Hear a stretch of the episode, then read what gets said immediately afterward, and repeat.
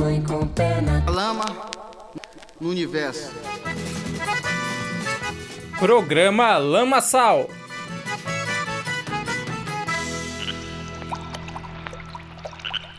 Olá, ouvinte! Seja bem-vindo a mais um programa Lamaçal. E na edição de hoje temos o nosso quadro Passado Presente. Nesse quadro, nós sempre voltamos nosso olhar para algum disco histórico da nossa música, discutindo a sua importância e trajetória. Se a minha vista alcançasse onde o pensamento vai, talvez não sofresse tanto por não ver Minas Gerais. E hoje o álbum da vez é Rei do Gado, primeiro LP da dupla Tião Carreiro e Pardinho. Lançado em 1961 pela Chantecler, esse disco de 14 faixas é símbolo de vários processos de mudança. Mudança no sertanejo e no Brasil. Quer entender o porquê disso? Então não se faça de arrogado. É só chegar no Lamaçal de hoje e perguntar pelo nosso quadro. Passado presente. Como já é tradição aqui no passado presente, antes de se falar do disco, a gente volta um pouco no tempo para entender os caminhos que levaram até ele. E dessa vez, olha, os caminhos são bem longos até o disco. Vamos voltar até os anos 30, quando nasceram os dois músicos que formam a dupla. José Dias Nunes, o famoso Tião Carreiro, nasceu em 1934 em Monte Azul, norte de Minas Gerais. Em busca de melhores condições de vida, José se mudou cedo com sua família para o interior de São Paulo. Eu sou mineiro, mas eu mineiro meio paulista porque vim lá com três anos. Sei. E então eu sou mineiro, mineiro de nascimento e paulista de criação, né? De vivência, né? De vivência. Inclusive no interior, você morava no interior de São Paulo? No interior de São Paulo, na cidade de Araçatuba. Eita vida. Foram tempos difíceis. O pai de José, o senhor Orcício Dias Nunes, faleceu logo que chegaram ao estado. Pouco tempo depois, o menino começou desde cedo a ajudar na lavoura a sua família.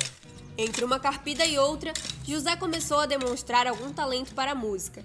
Aos oito anos, gostava de dedilhar no cabo da enxada e aí tentava tirar um som de cordas pregadas em madeira. Som esse que ele conseguiu mesmo quando ganhou sua primeira viola. José foi autodidata, e não só na viola. Não tendo frequentado a escola, aprendeu a ler juntando letras de jornais que vinham para a sua região. E aos 16 anos, tomou a decisão de seguir de vez a carreira de músico. Indo de circo em circo e participando de programas de rádio, José acabou se enturmando com as duplas sertanejas do período, como Tonico e Tinoco e Torres e Florencio mas José também fez suas próprias duplas. Com seu primo Valdomiro, José formou a dupla Zezinho e Lenço Verde. A esse nome se seguiram outras duplas com novos parceiros, como Palmeirinha e Coqueirinho, Palmeirinha e Tietezinho e Zé Mineiro e Tietezinho. Mas a grande dupla de sucesso José fez com o trabalhador braçal do circo Rapa Rapa em Pirajuí, São Paulo. Esse rapaz era Antônio Henrique de Lima, o Pardinho. Ambos formaram uma dupla a partir de 1954 e partiriam para São Paulo dois anos depois para tentar a sorte na indústria fonográfica. Lá, iriam conhecer o então diretor da parte sertaneja da RCA Victor, Ted Vieira. Quando houve esse encontro, o nome da dupla era Zé Mineiro e Pardinho. Ted Vieira foi quem sugeriu o nome de Tião Carreiro, e durante esse tempo, nos anos 50, a dupla lançou discos de 78 rotações, esses eram discos que se assemelhavam com um compacto simples. E os primeiros de Tião Carreiro e Pardinho foram lançados na gravadora Columbia. Por lá, a dupla gravou Boiadeiro Punho de Aço e Cavaleiros do Bom Jesus, ambas canções de Ted Vieira em 1956. Deus lhe acompanhe, são esses os votos que eu lhe faço e como prêmio do teu talento lhe presenteio com este meu laço. Por este Brasil afora fiz como faz as nuvens no espaço, vaguei ao léu conhecendo terra. No ano seguinte foi a vez também de Bombardeio e Urutu Cruzeiro. Urutu Cruzeiro, diga-se de passagem, iria também aparecer no primeiro LP da dupla em 1961. Isto foi na minha terra,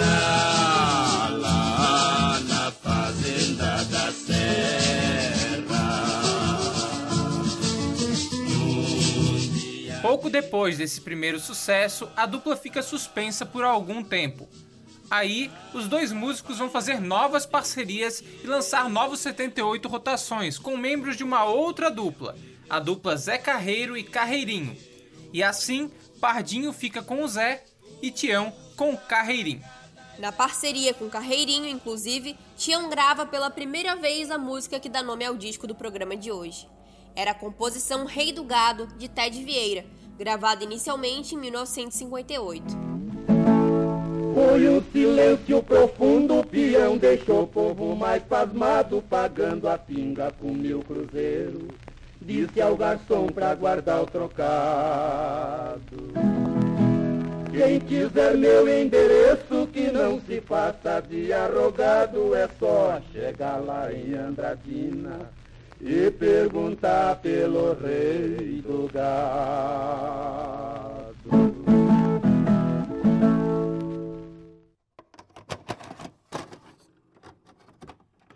Eu gravei tudo, gravei moda de viola, Rei do Gado, sucesso absoluto na época.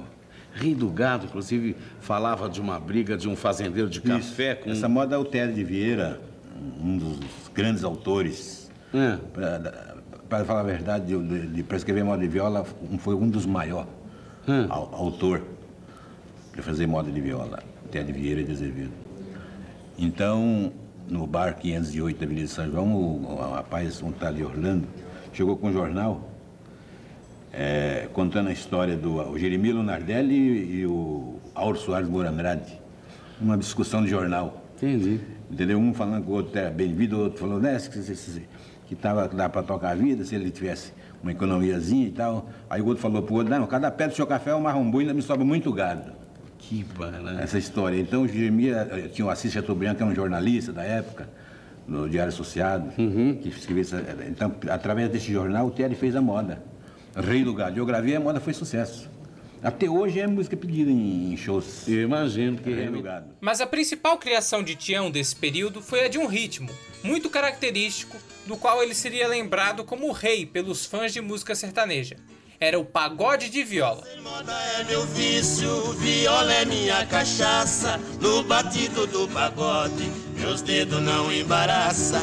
Quando eu passo a mão na viola, faço levantar fumaça. A origem do pagode de viola é objeto de discussão até hoje, seja nos ritmos que deram base ao pagode ou mesmo em quem exatamente foi o responsável pela criação. Mas existem algumas concordâncias. Ele surgiu em fins dos anos 50 e está muito ligado a apresentações de Tião Carreiro na cidade paranaense de Maringá, reduto de uma forte presença de duplas sertanejas.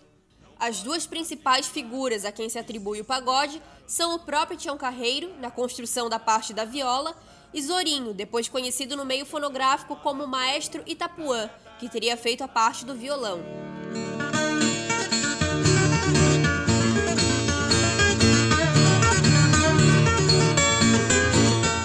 A parte da viola foi criada por Tião Carreiro e, segundo ele, surgiu tocando de trás para frente acordes que ele tinha feito no violão. E nesse toque, o pagode traz elementos vindos de ritmos anteriores, presentes em músicas do interior do país. Alguns autores associam o pagode a ritmos e danças do coco, do cururu ou da catira ou cateretê. Cateretê, cateretê, cateretê que eu gostava de dançar no terreiro da fazenda quando tinha um luar. Quanto a esse último, haveria uma relação mais direta na discografia de Tião Carreiro. Isso porque a dança caipira da catira tem em uma de suas partes o chamado recortado, quando dançarinos mudam de fileira e posição. E é precisamente chamada de recortado a faixa de nome Pagode, lançada por Tião Carreiro e Carreirinho em 1959. Nela já dá para ver um pouco dos elementos do que seria o pagode de viola, consagrado a partir da década seguinte, mas aplicado a um contexto que ainda tinha uma relação bem mais direta com a dança da catira. Eu com a minha mulher fizemos combinação. Eu vou no pagode, ela não vai não. No sábado passado fui, ela ficou. No sábado que vem ela fica, eu vou.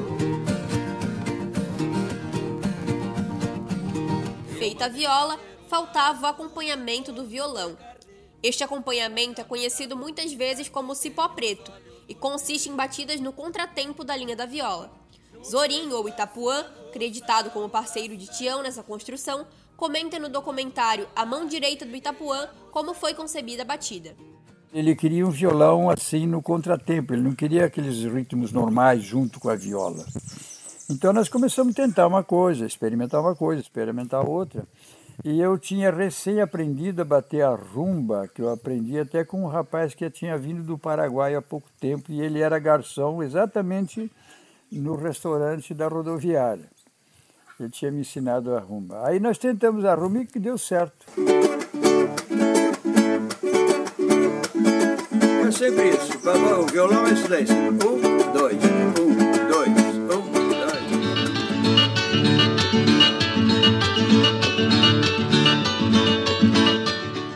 mistura da batida derivada da rumba e do recortado moderno de Tião fez sucesso em Maringá incluindo na Rádio Cultura, que muitas vezes é também dita como o local de origem do pagode. O certo é que o ritmo fez a cabeça de parceiros de Tião, como Ted Vieira e Lourival dos Santos. O nome pagode foi cunhado justamente por esses encontros com eles, remetendo aos bailes no interior de Minas Gerais que levavam esse nome. Entre 1960 e 1961, retomando a carreira com Pardinho, Tião Carreiro grava vários 78 rotações, com muitas músicas que iriam constar no LP Rei do Gado.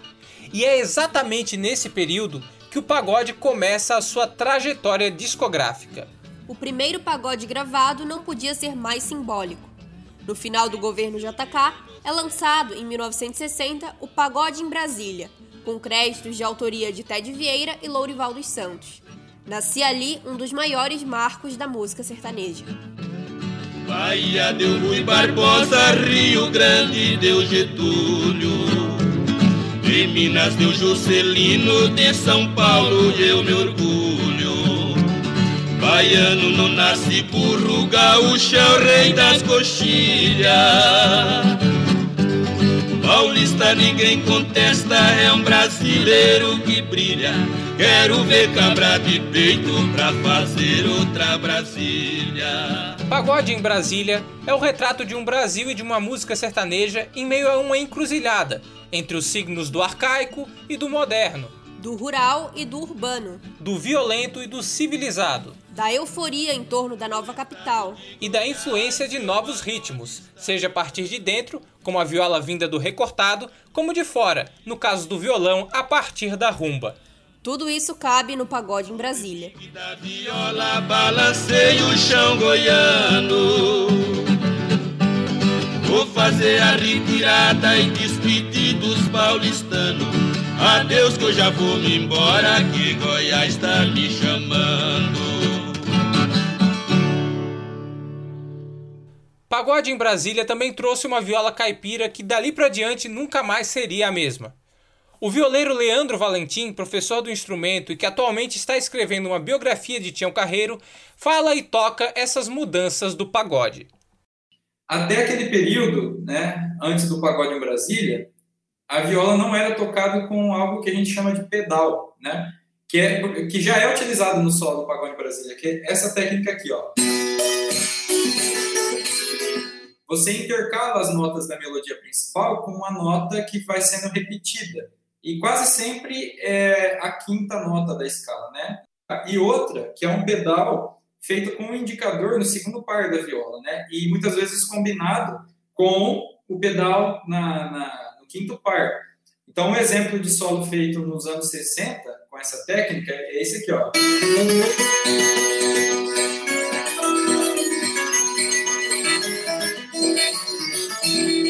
Isso aqui é uma grande inovação para a viola caipira, e se tornou incontornável, né? É, é, foi uma coisa assim que realmente mudou a história do instrumento. Essa essa construção dessa técnica dos pedais, seja o pedal apenas em um par, seja em dois pares, foi algo assim que mudou o patamar da viola enquanto um instrumento solista.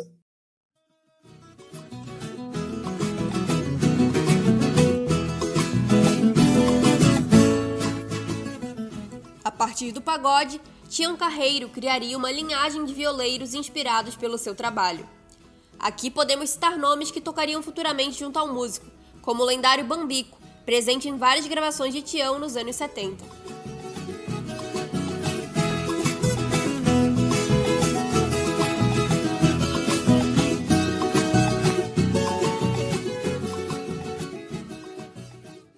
Podemos falar também de figuras que retrabalharam do seu modo a viola a partir da influência de Tião, como Roberto Correia,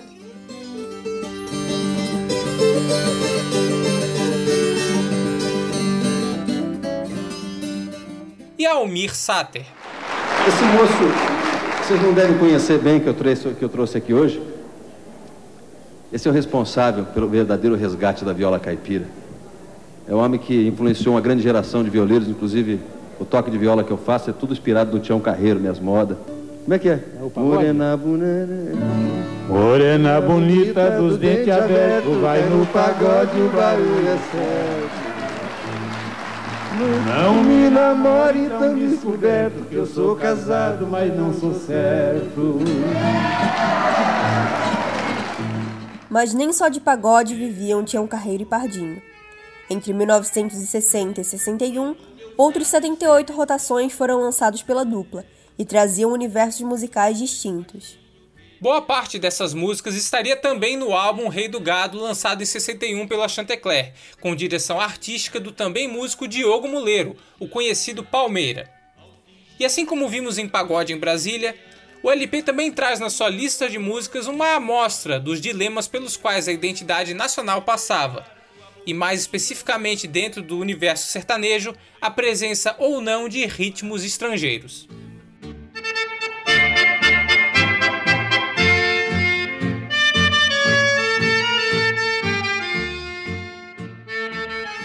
Principalmente a partir dos anos 50, a música sertaneja aprofundou o contato com músicas externas ao país, especialmente de outros países da América Latina. Um exemplo marcante disso é Índia, sucesso de Cascatinha e Inhana. A canção é uma guarânia paraguaia, composta inclusive pelo criador do ritmo, José Assunción Flores. India bella mezcla de diosa y pantera, doncella desnuda que habita el Guaira. Seus lábios de rosa para mim sorrindo E a doce belleza deste seu olhar A entrada desses estrangeirismos gerou reações daqueles artistas que queriam focar nas tradições internas do país. Ocorre aí uma distinção cada vez mais marcada dos caipiras voltados para dentro e dos sertanejos, que buscavam assimilar os gêneros de fora. E onde estavam Tião Carreiro e Pardinho nisso tudo? Ouvindo o Rei do Gado, é possível ter uma resposta.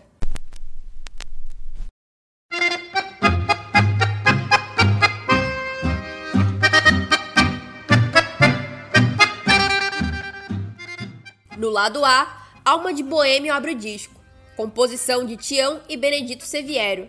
É um tango, ritmo de origem argentina, e o seu tema é aquela famosa dor de cotovelo. Estou sofrendo por amar quem não me quer. Isto acontece para um homem que acredita que existe amor no coração de uma mulher. No restante do lado A, Tião Carreiro e Pardinho capricham na escolha de um repertório bem ligado às influências externas. Tangos, rancheiras e até uma guitarra havaiana, tocada pelo mestre Poli e o seu conjunto na balada Despedida, de Tião Carreiro e Valdir Alves.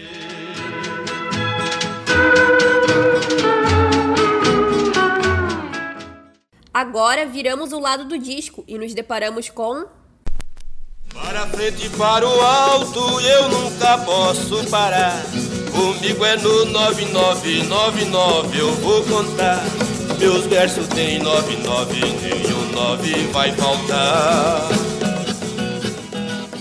9 e 9, um pagode de viola de Tião Carreiro, Ted Vieira e Lourival dos Santos, traz uma letra abstrata e curiosa, e também dá o tom do lado B. Exceto pela última faixa, a rancheira Maria Ciumenta, Esse lado contém canções que ou são pagode, caso de 99, da já citada Pagode em Brasília e de Minas Gerais. Nunca mais vi escutei cantar nas matas.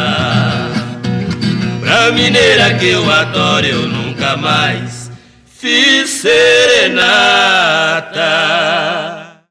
Ou então lidam com ritmos mais ligados a tradições do interior do país, como o cateretê,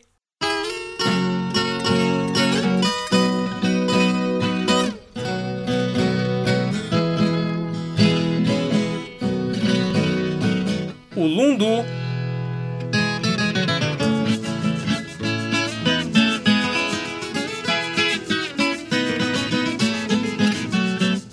moda de viola, que é o caso da faixa que dá título ao álbum.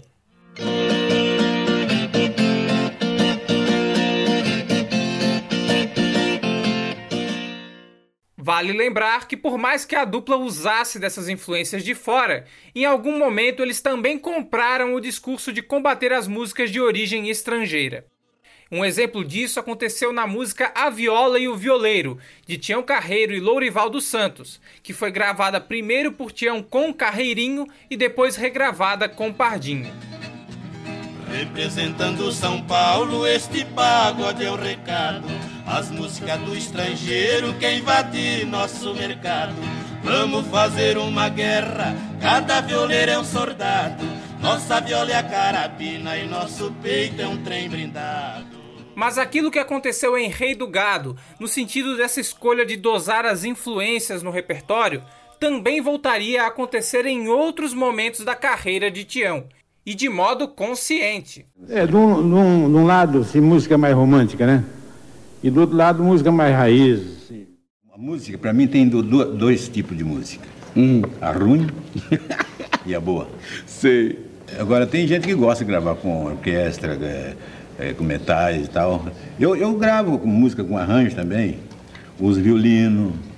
No, Uhum. no começo da minha carreira, eu gravei muito tango, balada. Só que eu gosto muito de cantar também moda de viola. Porque tem moda que tem tema, histórias. Então, eu, eu gosto de cantar tudo. A música sendo boa, eu... Vai, A gente traça, né? ele tinha um, um controle maior sobre as questões artísticas, tanto em termos de escolha de repertório, quanto em, determinadas, é, em determinados aspectos na execução das canções no estúdio pelos músicos né, presentes. Ele, de fato, conduzia mais a- as gravações do que os seus parceiros. E isso não de maneira, é, como eu posso falar, que ele queria que fosse assim, os outros deviam submeter. Era uma espécie de hierarquia natural que se constituía pela figura dele, sabe?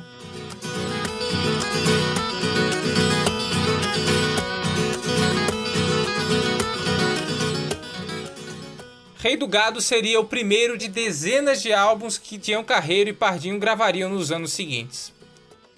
Ao longo deles, Tião desenvolveria ainda mais o pagode de viola, com novos ponteios e sons para o instrumento que o consagrou. Tião e Pardinho viveram uma carreira de sucesso, mas também de certo atrito. Em alguns momentos, ambos tocavam sem trocar uma palavra, ou mesmo se separaram, caso das vezes em que Tião fez dupla com Paraíso e com Praiano e Pardinho com Pardal. Tião Carreiro infelizmente faleceria em 1993 e Pardinho em 2001. Apesar de suas ausências, uma coisa é certa: 60 anos depois de seu primeiro álbum, o trabalho de Tião e de seu parceiro ainda vive, com suas músicas e o seu retrato de um país em uma encruzilhada. O que explica o fenômeno do Tião é, é que ele era um artista realmente completo, né?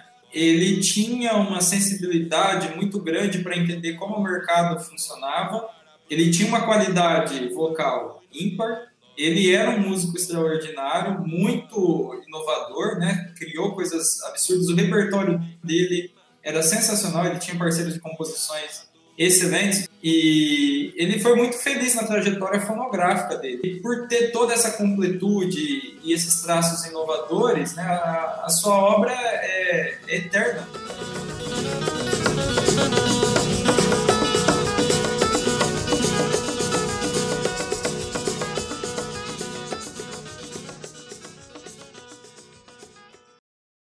Esse programa foi produzido por Giovanni Veloso, Maria Helena Depinho, João Pedro de Souza e Gabriel Bril. As falas foram retiradas de entrevistas no YouTube, precisamente de uma entrevista de Tião Carreiro na TV Cultura em 1991, trechos de uma apresentação de Tião com Almir Sater no programa de Inesita Barroso em data desconhecida, e da entrevista de Itapuã para o documentário A Mão Direita do Itapuã, produzido por Mário de Almeida e Saulo Alves, durante a pesquisa de pós-doutorado de Saulo. Inclusive, recomendamos a ida ao site Tudo é Pagode, da pesquisa de Saulo, que contém mais informações a respeito da história deste gênero.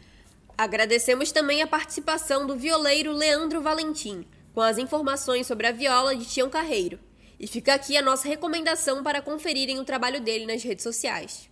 Outras informações também foram recolhidas de trabalhos acadêmicos, como as dissertações A Viola Caipira de Tião Carreiro, de João Paulo do Amaral Pinto, e o Pagode de Viola de Tião Carreiro, configurações estilísticas de importância e influências no universo da música violeirística brasileira, de Denis Hilke Malaquias. E por fim, mas não menos importante, agradecemos a você, ouvinte, que nos acompanhou até aqui. Um abraço e até o próximo programa Lamaçal. Tchau! Tchau!